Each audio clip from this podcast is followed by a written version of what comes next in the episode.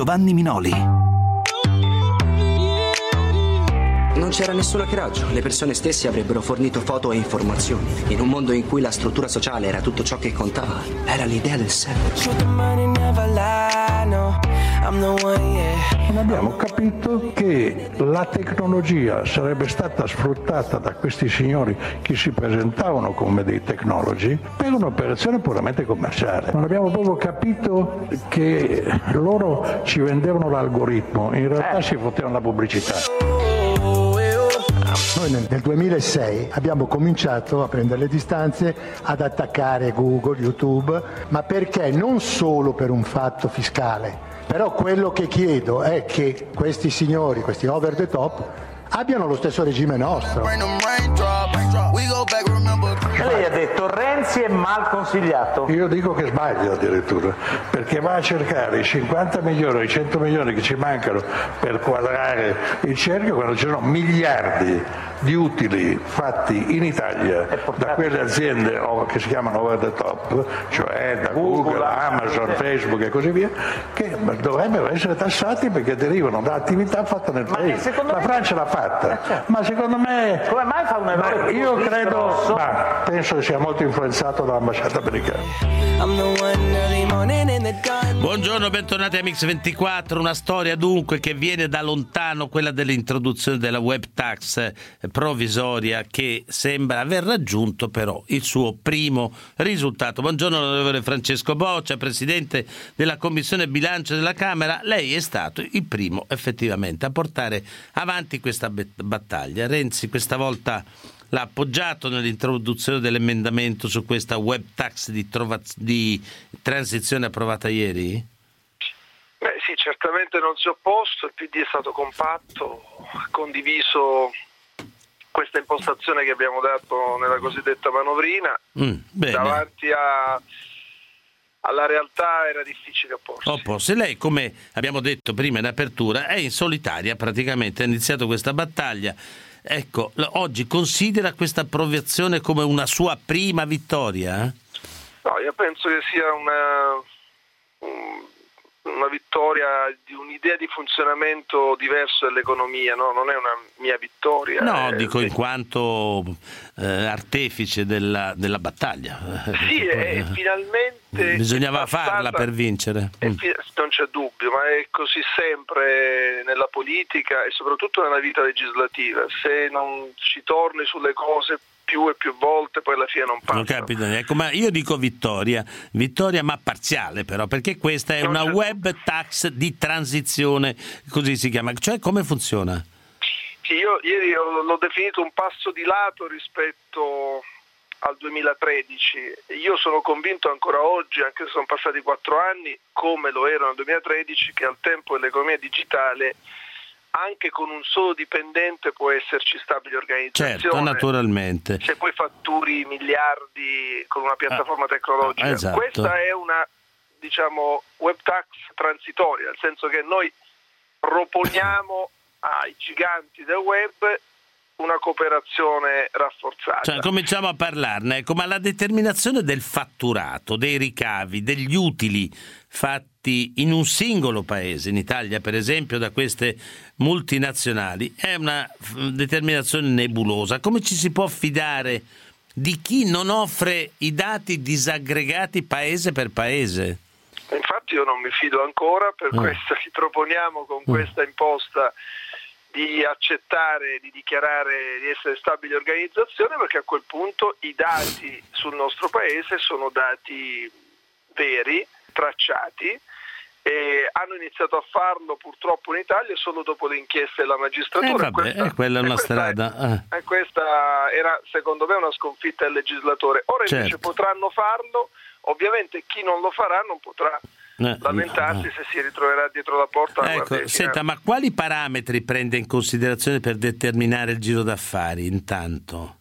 Intanto l'erogazione dei servizi, se è un'azienda di servizi o, o il fatturato se è un'azienda di commercio. E da che dimensione di giro d'affari scatta questa regola? Un miliardo globale, quindi in tutto il mondo, e 50 milioni in Italia. Ecco, ma fino ad oggi la maggior parte di queste aziende, appunto l'abbiamo detto, ha dichiarato di non avere una stabile organizzazione in Italia, questa era la difesa. Eh, non è più così adesso. Era una difesa imbarazzante e lo Sì. è ancora. Quando sento quelli che dicono eh, voi non potete legiferare perché sulla stabile organizzazione decide l'Europa o addirittura deve esprimere deve esprimersi il G7 sono tutti quelli che hanno abdicato all'idea di una politica Certo, ri- ri- decidere. tirare la palla in tribuna, naturalmente. Ecco, ma pagare la tassa però significa ammettere di avere una stabile organizzazione sul territorio e Certo. non solo di essere una piattaforma. Non c'è dubbio, ed, Eh. è, ed è così, è così. Pensate a tutti quelli eh, che fanno business in Italia, da Amazon eh, a Airbnb, a Uber, eh, come si fa a dire che non hanno una stabile organizzazione in Italia? Però, dunque, dal Far West noi siamo arrivati alle prime regole. Google ha pagato, ha accettato di pagare una multa di 306 milioni per le tasse sul passato. Quindi ha rotto in realtà questo fronte delle over the top. Esatto, è stata questa la, La grande chia- il novità. grimaldello. La grande novità, sì, io insomma l'ho detto subito, l'agenzia delle entrate, la, la dottoressa Orlando ha fatto un grande lavoro perché con quell'accordo, oltre ad aver recuperato 306 milioni, ha di fatto creato un precedente, cioè l'aver messo Google nella condizione di... Eh, dire smascherato, Che era una stabile organizzazione. Devo anche ammettere che Google e Facebook, tra le grandi, sono Sì. quelle che prima di tutte, già da tre anni, hanno capito che era necessario Fare un passo avanti. sposarsi con i singoli paesi e non solo Cioè ritenerli... il pieno, il pieno di utili alle Cayman la- ce l'hanno già fatto e quindi diciamo che possono cominciare a ragionare in un altro modo, ma la loro organizzazione normalmente è basata su una- la logica del puzzle, cioè fatto apposta per spezzare la catena del valore e quindi rendere meno tracciabile l'origine del ricavo. Che cosa tassare alla fine? È difficile da capire oppure piano piano si capisce? No, ora si capisce. Mm. Quando è esploso questo modello capitalistico era molto difficile da capire, Certo. come si poteva anche comprendere dalle dichiarazioni di De Benedetti e di Confavonieri che avete fatto sentire Sì. all'inizio della trasmissione. E no, s- secondo me c'è una sola strada, bisogna tassare il business fatto nel paese in cui avviene, Ecco, non, ma- non si può andare alle origini. Eh, infatti ci sarebbero tre possibilità, un'imposta su- sul reddito, una ritenuta alla fonte sui ricavi e un'imposta specifica sul consumo. Lei quale pensa che sia meglio? Se continuiamo a pensare che l'Europa debba tenersi per mano eh, attraverso le imposte indirette, eh, la terza opzione è l'unica strada possibile, cioè Certo. quella sul consumo. Sul consumo. Da oggi comunque chi non paga questa web tax di transizione rischia, l'ha già accennato lei, di trovarsi la finanza alle porte, quindi la vita diventa un po' più difficile. Sì, almeno facciamo patti chiari con chi fa business in Italia. Eh. Se accettano di essere italiani sono benvenuti, li abbracciamo. Eh. E però E se no li perseguiamo? italiane.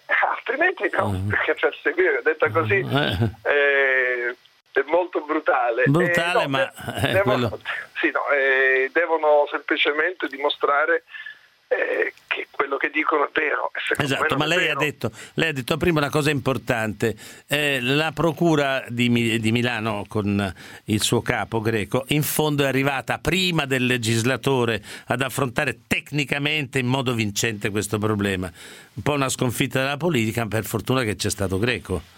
È stata una sconfitta della politica, anche Mm. perché la politica questa volta c'era arrivata. Esatto, nel 2013. sì. Poi ha fatto un passo indietro, Greco eh, a Milano, il nucleo della Guardia di Finanza che ha lavorato in tutti questi anni, ha fatto un lavoro straordinario. Bisogna ammetterlo, bisogna anche Eh, ringraziarlo. Infatti, ringraziamolo. E sul suo blog lei scrive una cosa interessante: se i giganti del web pagano le tasse, noi possiamo abbassarle agli italiani, quindi si, si scrive web tax, ma si legge equità. Quindi la prossima finanziaria potrebbe essere teoricamente più leggera o la prossima o quelle successive. Il giorno in cui la renderemo obbligatoria, sì, abbiamo la certezza che questa imponente incassi. eh. di base imponibile rosa, che secondo i nostri calcoli ammonta ad oltre 30 miliardi, Capirai. 2 miliardi eh, eh. ci darebbe dai 4 ai 5 miliardi l'anno già oggi. Eh. A regime eh, sarebbe tutta la parte che sfugge al fisco, ovviamente. Accidenti.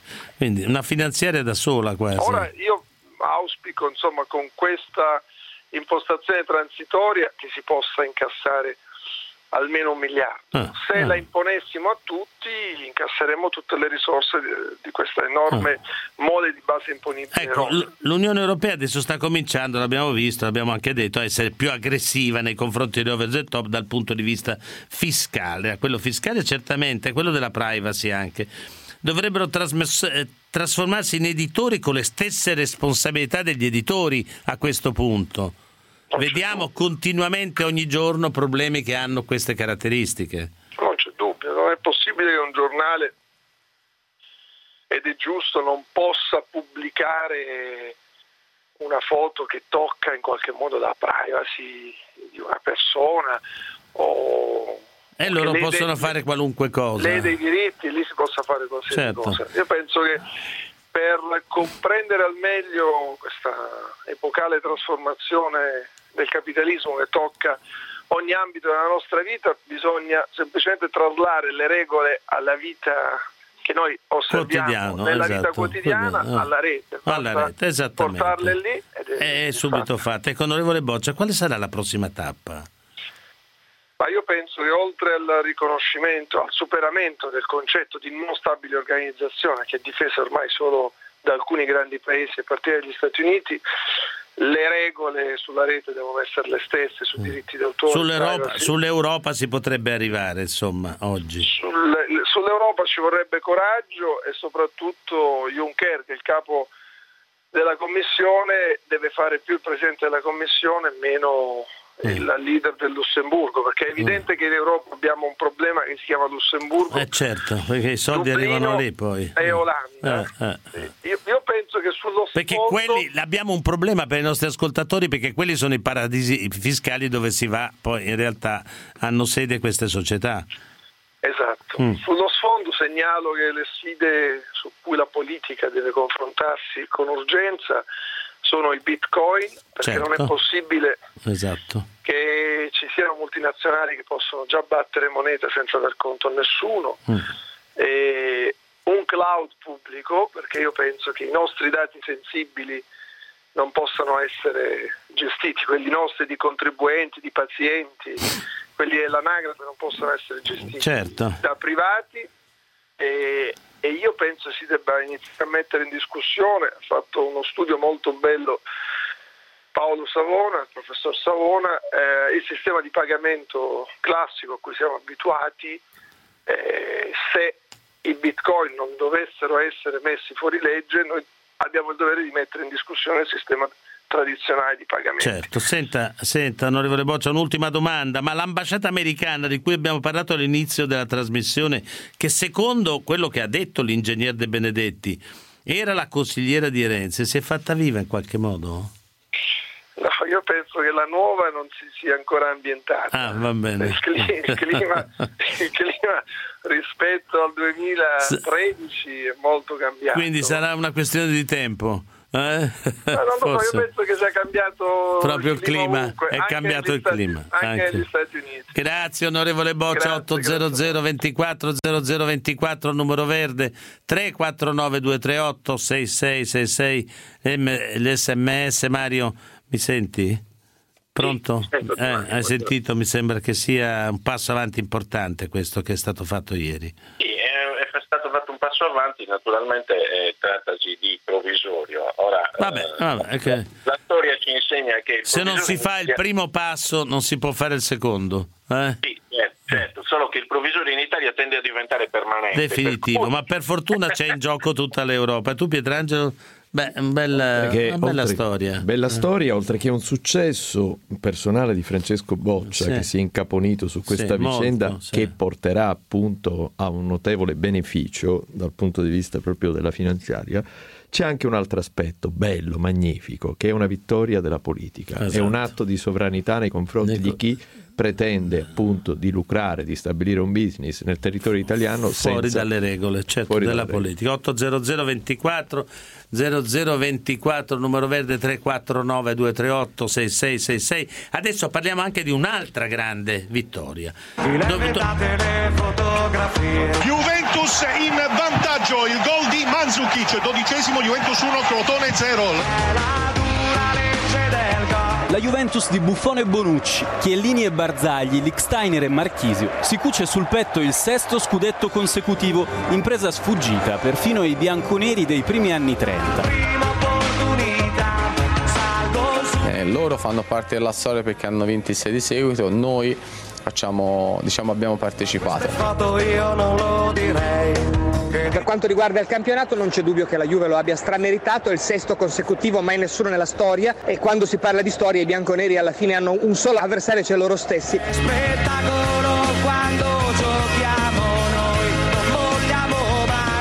Certo che se riuscissimo a battere quel record del Torino e nostro, che sono i cinque campionati di fila, sarebbe la cosa che, a cui- che mi sta più a cuore. A quello le piacerebbe. Molto.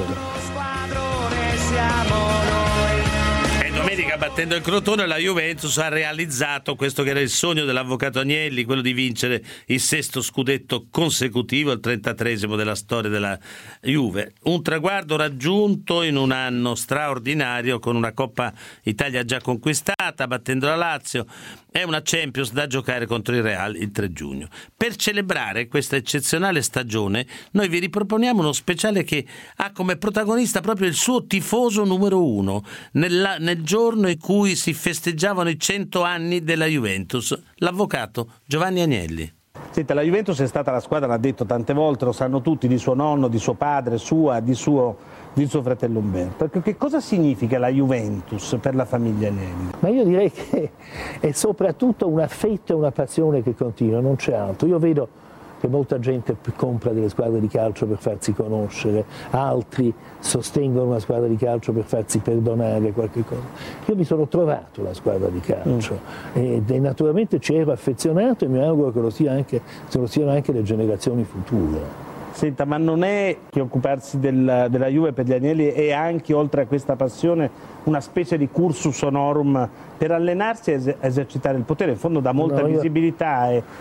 nel- le devo dire la, la- la mia esperienza personale. Io me ne occupai immediatamente nel dopoguerra e allora la gente che si occupava della Fiat e che speravano che io me ne occupassi seriamente mi hanno fortemente e giustamente scoraggiato dall'occuparmi del calcio perché non, è- non era e come non credo sia nemmeno oggi l'ambiente ideale per la formazione degli uomini che vanno verso il lavoro. Senta, ma è leggenda oppure verità che lei vizia molto i goleador a cui si affeziona? Non so se li vizio, credo che si sanno viziare da soli. Ah sì, eh? No, non credo che li vizio più di te. Ecco, i grandi giocatori di oggi, Del Piero, abbiamo visto i Boxes, gli Amoruso, gli Zidane, sono nati nel 70, gli anni della grande Juve, quella tutta italiana, quelle delle frontiere chiuse agli stranieri, insomma. Si può dire che erano favolosi quegli anni 70 di quella Juve lì? eh? Ma guardi, a me il giocatore che piaceva di più era Bettega. Bettega era il più sereno, il più tranquillo e poi un giocatore di testa eccezionale. Bettega è causa. Insomma, più forte quella lì o quella di oggi di squadra? Io credo quella lì. Eh? Credo quella lì, eh? Senta, ma chi l'ha messa insieme quella squadra lì? Ma devo dire che in quegli anni lì chi ha lavorato ha sempre stato Boniperti.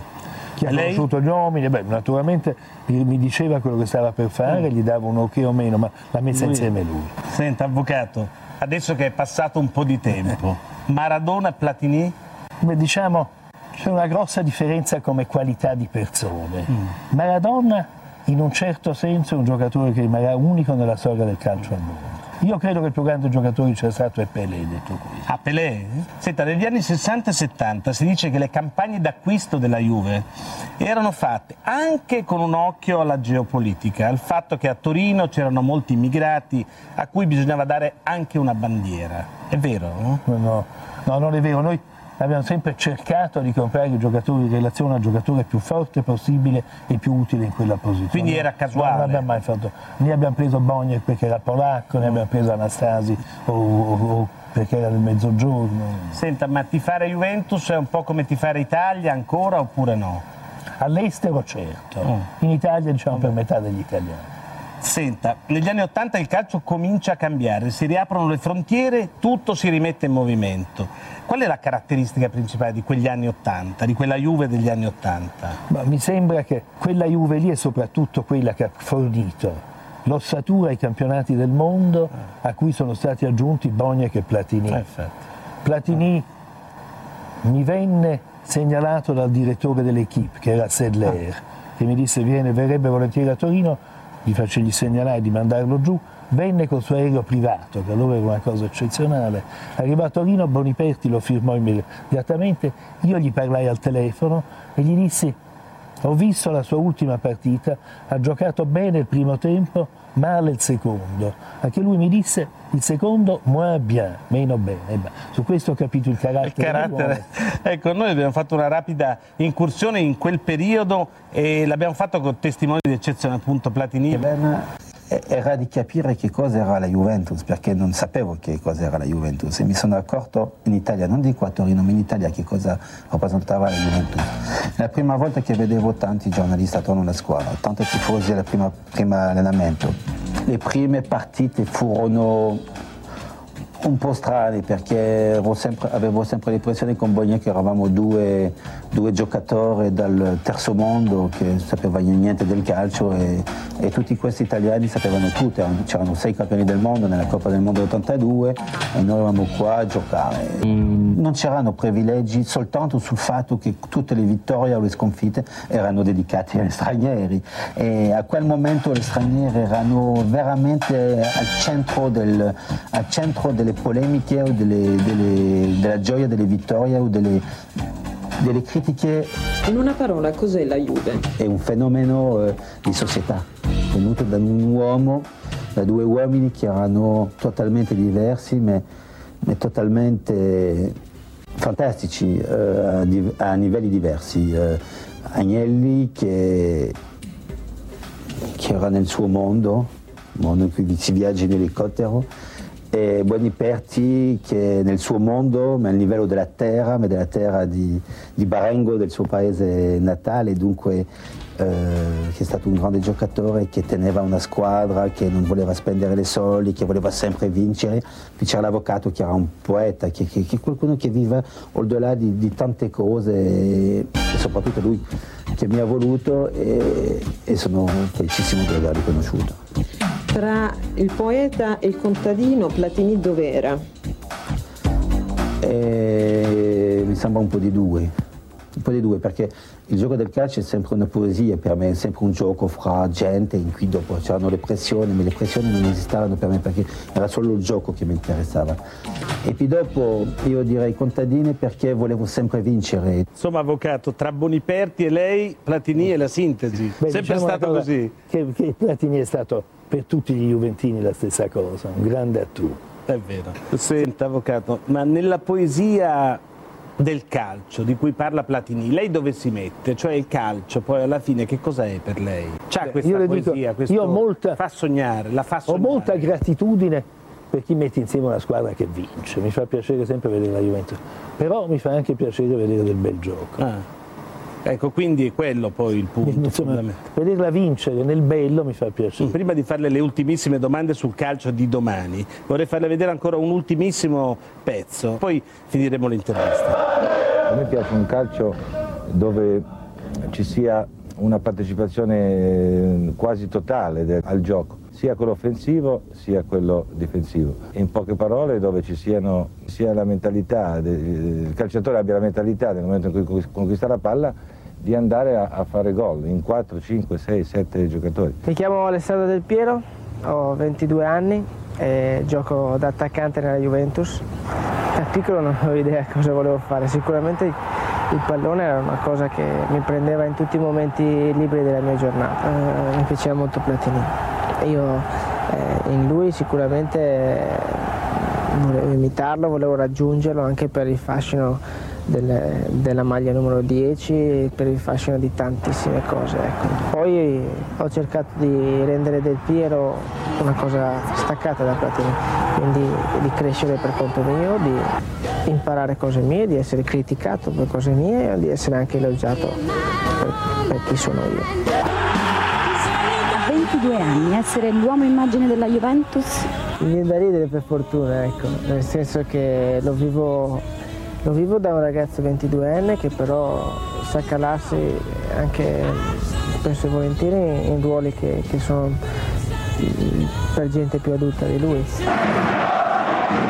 Avvocato, senta, ma si può parlare di lippismo? Cioè, davvero ha portato qualcosa che non c'era? Ma Io di allenatori ne ho conosciuti parecchi. Quello con cui sono stato più vicino è Trapattoni. Devo dire che Lippi ha un modo di gestire gli uomini che è formidabile. Ha un'autorità sugli uomini, ha anche una cortesia verso gli uomini, da parte loro gode di un certo tipo di rispetto e poi ha, mi pare, una parte scientifica nella preparazione fisica degli uomini che è particolare. Senta, il calcio comunque l'abbiamo sentito, lo vediamo, lo sappiamo, è cambiato. Oramai sono società per azioni, più attente ai bilanci, diritti sportivi da televisione, poi gli svincoli rendono i giocatori praticamente degli attori che gireranno fra le varie squadre. Ecco, è una strada irreversibile questa. eh? La mia impressione è che il mercato del calcio è in crescita enorme. Mi si dice che negli Stati Uniti i bambini giocano col pallone piuttosto che giocare a baseball, che vuol dire che fra 10, 15, 20 anni anche il mercato degli Stati Uniti sarà in ripresa. La televisione ha fatto un enorme mercato in Asia, in Cina, in Cina tutti conoscono i nostri giocatori, quindi credo che l'espansione immensa, il tipo di rapporto tra le società e la televisione non è il mio mestiere, non so come vada fatto. Senta, ma potrà essere più bello e più spettacolare questo calcio globalizzato in cui il rapporto con la squadra però cambia? Ma credo che può essere più emozionante perché quando hai coinvolto centinaia di milioni di persone in una partita, lo è certo. Credo che sarà un po' meno romantico. Senta, Boniberti dice che quando lui era presidente del- della Juve i suoi conti, i conti della società erano a posto, però ogni tanto lei glieli faceva saltare con i suoi desideri improvvisi, i suoi scherzi, è così? No, la verità di Boniperti è è un uomo che ha lavorato molto e molto bene, ma era un uomo molto suscettibile a qualsiasi tipo di scherzo. Allora provocava a farlo, ogni tanto gli si scopriva qualche giocatore, gli si trovava qualcuno di nuovo, gli si inventava qualche giocatore da cercare e questo lo innervosiva molto, ma questo è tutto. Ma la Juventus tutta gli deve molta gratitudine. Ma di calcio ci capisce più lei o Boniperti? Senta, lui ha giocato e per capire bene il calcio il parere di quelli che hanno giocato e capiscono certamente vale di più di quelli che non hanno giocato. Quindi senza dubbio lui. Sì, però lei ha anche detto quando Boniperti non segue i miei consigli fa delle sciocchezze. Ma questa è un'altra cosa, delle sciocchezze ne ha fatte come. Qualcuna me la dice, è l'ultima. Gliene dico una divertente Una storica. e clamorosa, una divertente e clamorosa. Siamo ai campionati del mondo in Argentina. Io ricordo telefono a Boniperti, gli dico Boniperti, mi hanno segnalato un giovane che ha delle doti eccezionali, ti prego di farlo guardare. Boniperti dice avvocato, lei ce n'ha sempre una nuova. Dico, si chiama Maradona. Ho detto, questo nome che sembra una bestemmia, non mi stia scocciare. Dico, Boniperti, guarda che deve essere qualcuno. Risposta di Boniperti, se fosse qualcuno lo saprei. Ah, vabbè, che duetti. Che vabbè, questo nostro ricordo dell'avvocato capo della Juventus farà piacere a tutti gli Juventini, ma a tutti i tifosi in generale, anche quelli che la Juve non la amano. 800 24 0024 il numero verde, 349 238 6666 l'SMS. Pubblicità.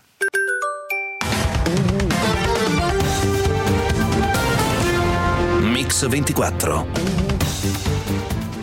Allora, Pietraggio, che sentiamo oggi? Eccola.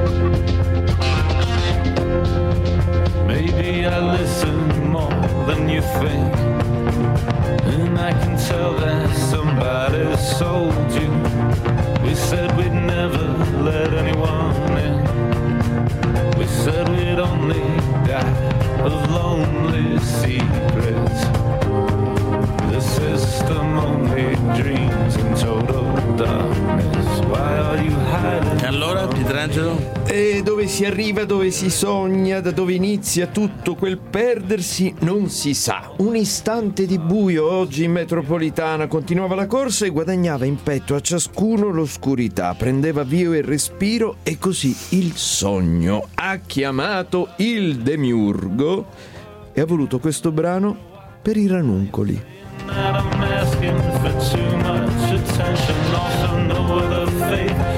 Enough for this place.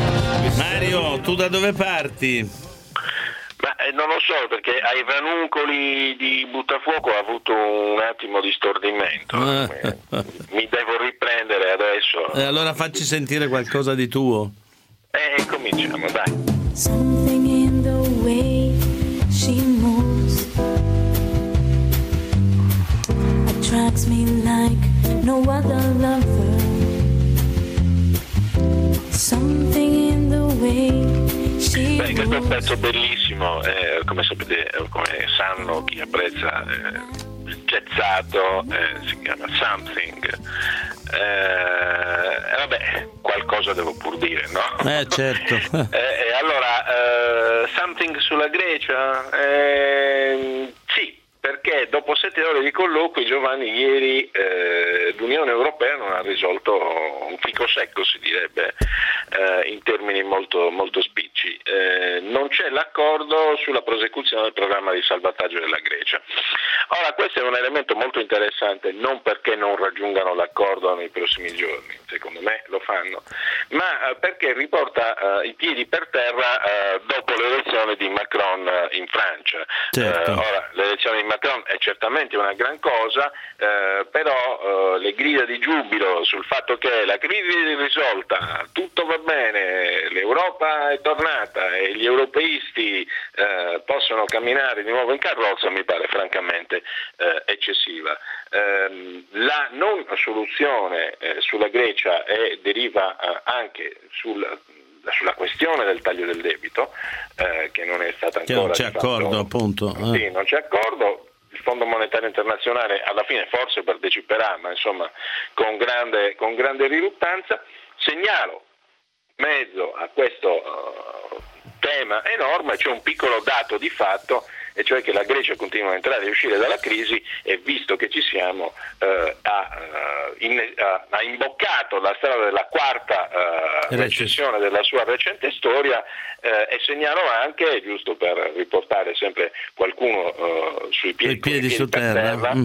Che l'Italia eh, segue eh, la Grecia, anzi la precede di pochissimo perché nel primo trimestre abbiamo fatto uno splendido più 0,2.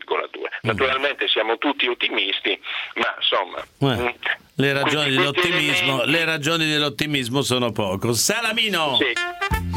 Dall'orto che vai, Nazareno che viene, Rai che vai, Italia che viene. Campo dall'orto, direttore generale della Rai, viene sfiduciato in consiglio d'amministrazione. Pupilla dell'occhio smagliante del renzismo trionfante, viene letteralmente messo alla porta, confortato da un solo voto a favore, però azzerato niente meno che da Monica Maggioni, presidente della Rai, e perciò come finisce si racconta.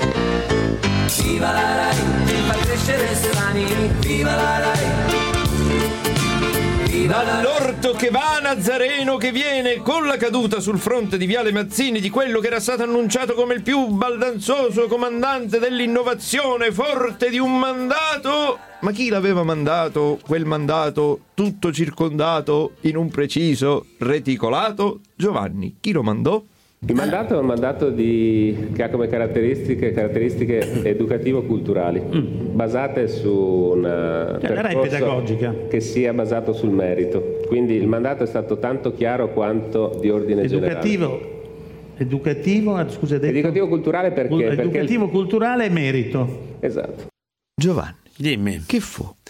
Eh no, era un, bel progetto e non so se si è realizzato compiutamente. E perché con la caduta del mandato pedagogico, avendo difettato di didattica, ricomincia il carosello della sostanza.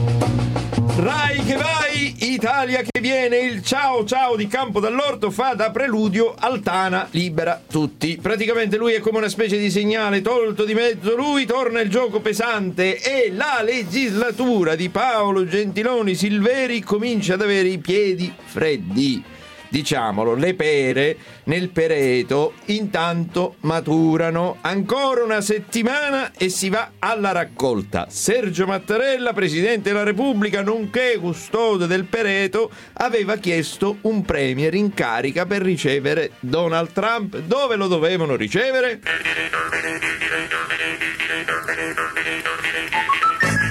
Taormina, quindi fare passare la schiticchiata al G7 e poi chi si è visto si è visto. E in questo vedersi tra Partito Democratico, 5 Stelle e Forza Italia c'è il dalsi alla danza elettorale. Ancora una settimana e da domenica sarà il Viva Maria nel posizionare le pedine in gioco.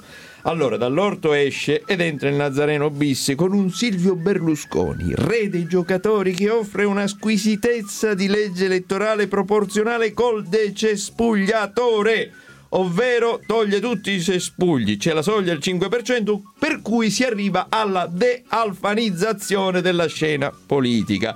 E dulcis in fundo, cosa? Il voto a settembre. Come dice il poeta, settembre è tempo di migrare. Il povero dall'orto migrò anzitempo perché è pur sempre una all'avanguardia lui e perché poi va prima, comincia presto e se ne va. E questo è...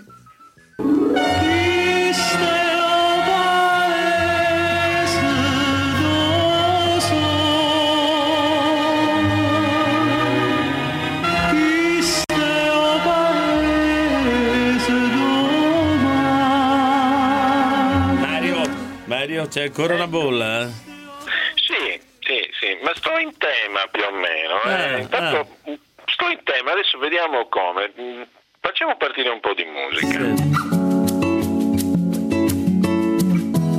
Like the legend of the phoenix, all ends were beginnings. Bella questa, ti piace Giovanni? molto bella. Molto bella. Eh, senti, senti. The first from the beginning. Ah. Allora, e beh, voi parlavate, anzi Pietrangelo faceva il suo editorialone illustrato sulla RAI, Beh, io voglio parlare di qualcosa che è molto eh, vicina a tutto questo perché a Cannes avete visto si è discusso in maniera accigliata se premiare eh, o no i prodotti cinematografici targati Netflix, addirittura se farli stare in concorso o meno, Eh, insomma un dibattito, un classico dibattito tra intellettuali impegnati, engagé tra un'ostrica e e un'altra sullo yacht, sul tema, sul valore della cultura. Segnalo che nel frattempo poi c'è la realtà che avanza e Amazon sta ampliando la sua offerta eh, per gli abbonati di Amazon Prime in Europa, eh, parte col Regno Unito e con la Germania, come sempre due paesi chiave per fare questo tipo di, di offerte, di esperimenti e, e darà eh, praticamente sulla sua piattaforma lo streaming eh, di Discovery, di ITV e di Eurosport, che non sono così proprio dei piccoli No, player no. in campo.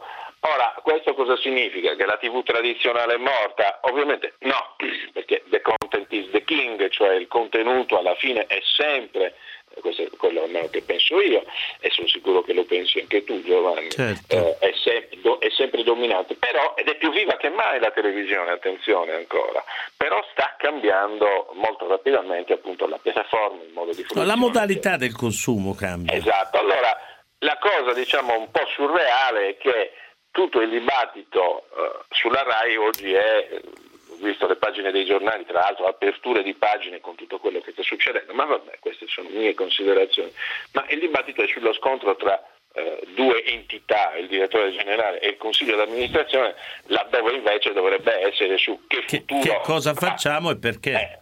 Ah. che, che cosa facciamo e perché e Esatto. che futuro avrà la televisione Esatto. italiana di fronte non solo alla Speriamo di arrivare a questo dibattito. Grazie Mario 80024 0024 numero verde 349 238 6666 l'SMS pubblicità.